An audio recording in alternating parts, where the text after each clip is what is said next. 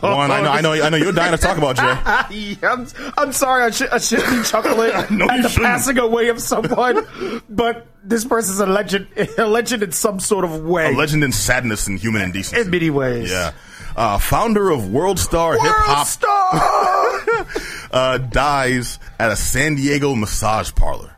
The most appropriate I mean, if place. you, no if you less. gonna go out, yeah. you need to go out a massage parlor. Like, it, it, it was either that, you know, um, uh, trying to steal a flat screen in a flash flood, or or in, in, in a mob battle, not not not fight, not fisticuffs, battle over a, over a, a, a bill at Chick Fil A over less than seven dollars.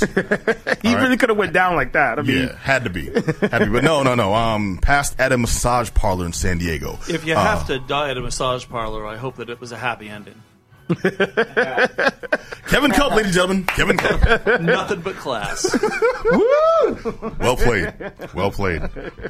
Okay, so Lee O'Denat, aka Q, Just uh, Q. mhm, founded WorldStar in 2005 and made the site into a more curated form of YouTube.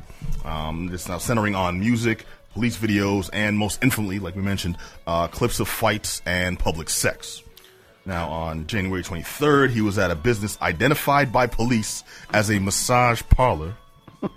And uh, when he became unresponsive, I'm sorry, I shouldn't laugh. I shouldn't laugh, but I'm, it's I mean, it's one of those sort of things where it's like when you when you create something like World Star.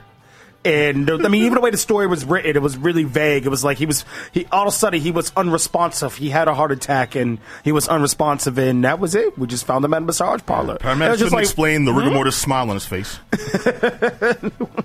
We don't know if his pants was around his ankles. We don't know none of that sort of stuff. So it'd be it's very vague in how it was written on purpose. Mm-hmm. And honestly, based upon based upon the fact that he was the guy who found World Star, I'm not surprised the story is written as vague. Mm-hmm. So I mean, it's what it is. I wrote that in his will.